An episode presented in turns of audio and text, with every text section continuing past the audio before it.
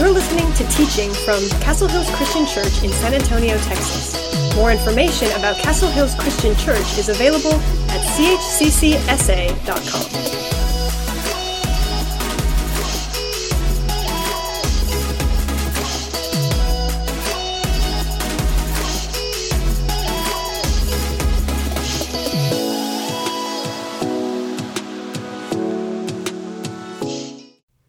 Good morning.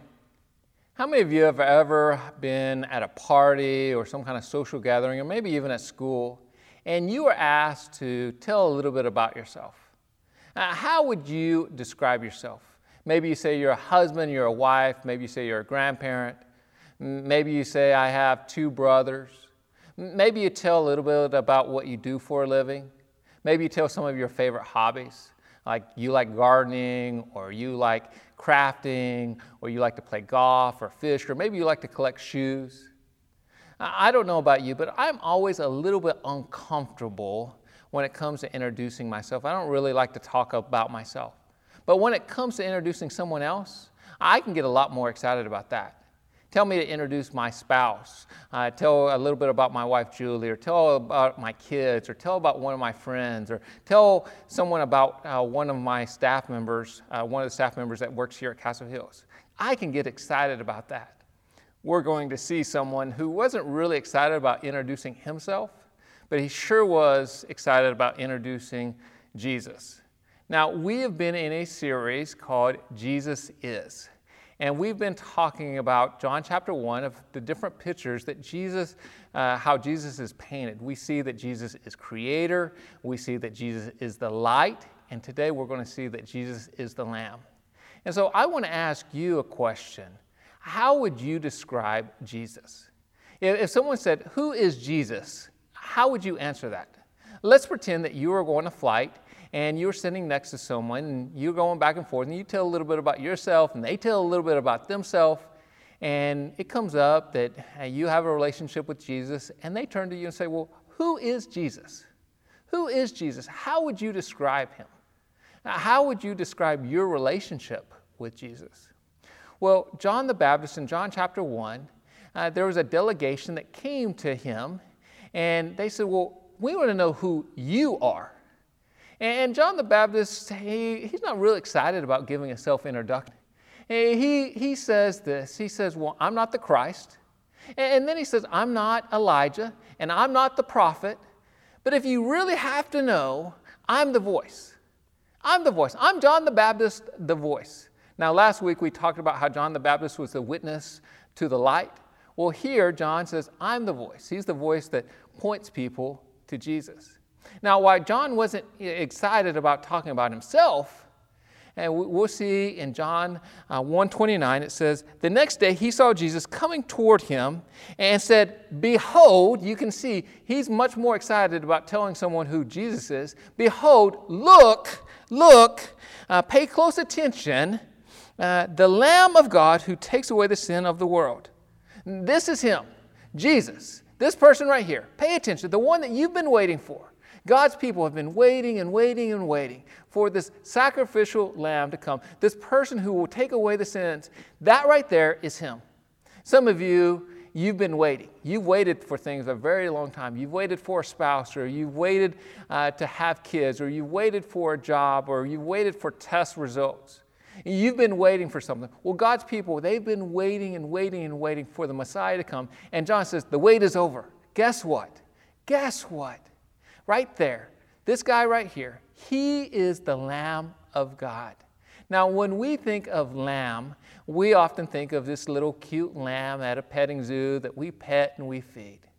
But John, I think, when he says lamb, and he's giving us a cue that there's something more to the story.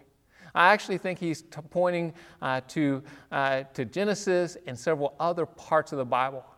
Uh, author and preacher Tim Keller says the Bible is the story of the Lamb. From Genesis to Revelation, we're going to see the story of the Lamb.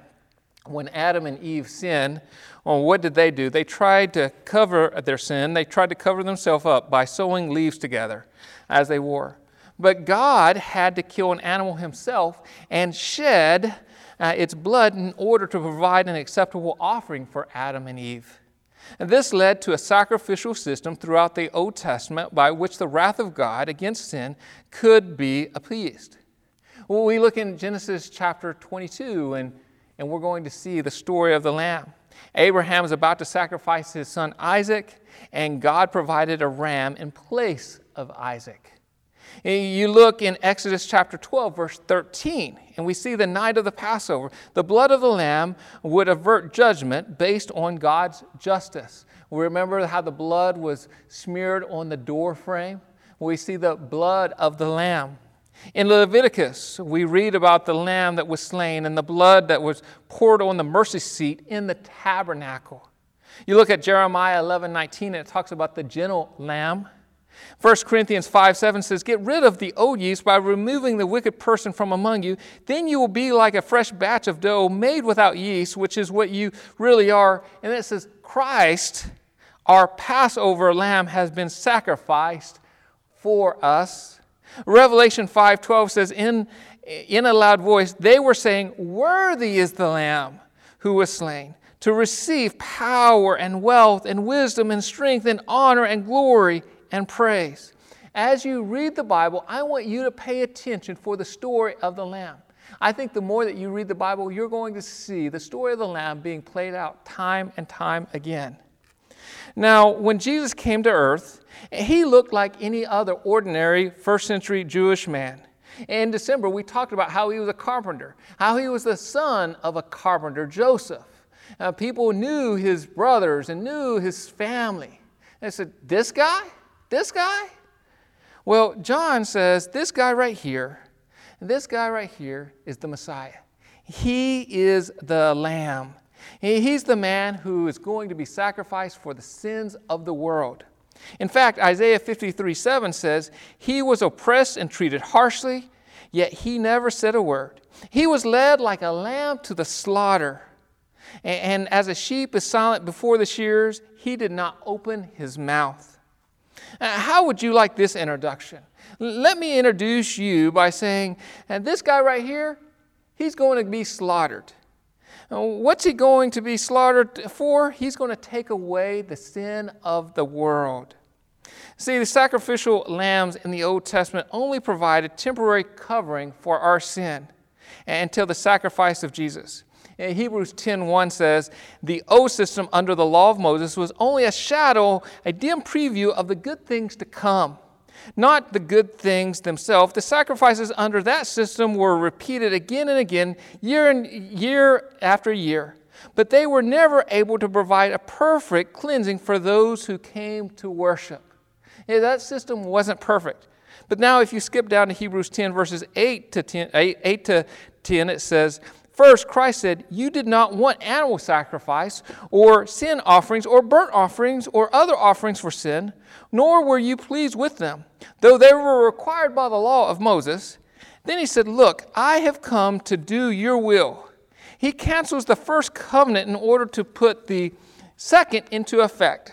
For God's will was for us to be made holy by the sacrifice of the body of Jesus Christ once and for all. We're made holy because of the Lamb. We're made holy because Jesus Christ was sacrificed.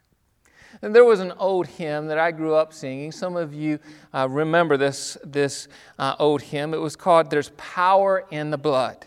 There's power in the blood. Some of you remember, Would you be free from your burden of sin? There's power in the blood.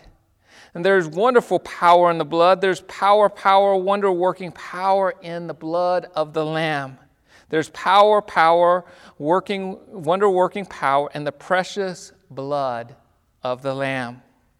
And so often, I think we go through life and we take our focus off the blood of the Lamb. We get focused on our to do list, we get focused uh, on our jobs and everything that needs to be done. And, and we think, uh, about all of these different things, but something that we're going to talk a lot about this year. Remember, our theme this year is focus. And we're going to talk about how focus determines your direction. What you're focused on determines your direction. When you're driving and you get focused on other things, what tends to happen? You tend to end up drifting left or right. Um, but in defensive driving, they teach you to look forward uh, as far as you can, and this normally keeps you centered. It normally keeps you going the right direction. Well, this year, I want to encourage you to keep your eyes focused, fixed on Christ, the Passover lamb. I told this story before, but many years ago, uh, when I was in college, this youth minister thought he had this bright idea. And he had this camp, he was deaning it, and he brought this little lamb uh, to the camp, and all of the kids, they would pet it, they would play around with it, they'd even clean up after it. It, it, it was just something they played with the whole week uh, at this teenage camp. And everyone loved this lamb. I mean, it went everywhere. They, uh, no matter what they were doing, if they were playing volleyball, the lamb was going to be over on the side. The, the lamb was there in the worship service. The lamb was everywhere. Now, the very last day of camp, you know what this youth minister did? He took this lamb and he ended up killing it. He ended up slaughtering it. Now, you can imagine uh, the shock of the kids and also the adults there.